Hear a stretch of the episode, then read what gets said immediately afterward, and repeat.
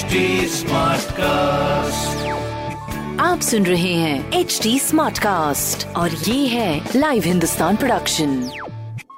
हाय, मैं हूँ fever RJ शेवा और आप सुन रहे हैं कानपुर स्मार्ट न्यूज। और इस हफ्ते मैं ही दूंगी अपने शहर कानपुर की कुछ जरूरी खबरें। तो सबसे पहली खबर ये है, देश के पहले महिला ड्राइविंग ट्रेनिंग सेंटर का ऑफिशियल शुभारंभ हुआ है आज, यानी विमेंस डे के उपलक्ष्य में, जिसके पहले बैच में 27 महिलाओं को ट्रेनिंग दी गई है। अगली खबर ये है कि आज विमेंस डे पर हमारे माननीय मुख्यमंत्री श्री योगी आदित्यनाथ जी द्वारा जिले को 4 महिला चौकी भी मिली है। इसका वर्चुअल इनॉग्रेशन हुआ है कोविड में सेफ्टी को ध्यान रखते हुए। और तीसरी खबर ये है कि कानपुर शहर के ओवरऑल डेवलपमेंट के लिए एक साथ 27 विभाग करेंगे काम। मतलब अभी तक अलग अलग हो रहा था काम, अब सब एक साथ मिलकर डेवलपमेंट के काम में जुट जाएंगे। बस यही तो चाहिए, यही तो एकता चाहिए हमको। बाकी इस तरह की खबरों के लिए आप हिंदुस्तान अखबार जरूर पढ़िए। कोई भी सवाल होना तो पूछिएगा फेसबुक, इंस्टाग्राम और ट्विटर पर। हमारा हैंडल है @HT Smartcast। और इस तरह के पॉडकास्ट के लिए लॉग ऑन टू www.htsmartcast.com।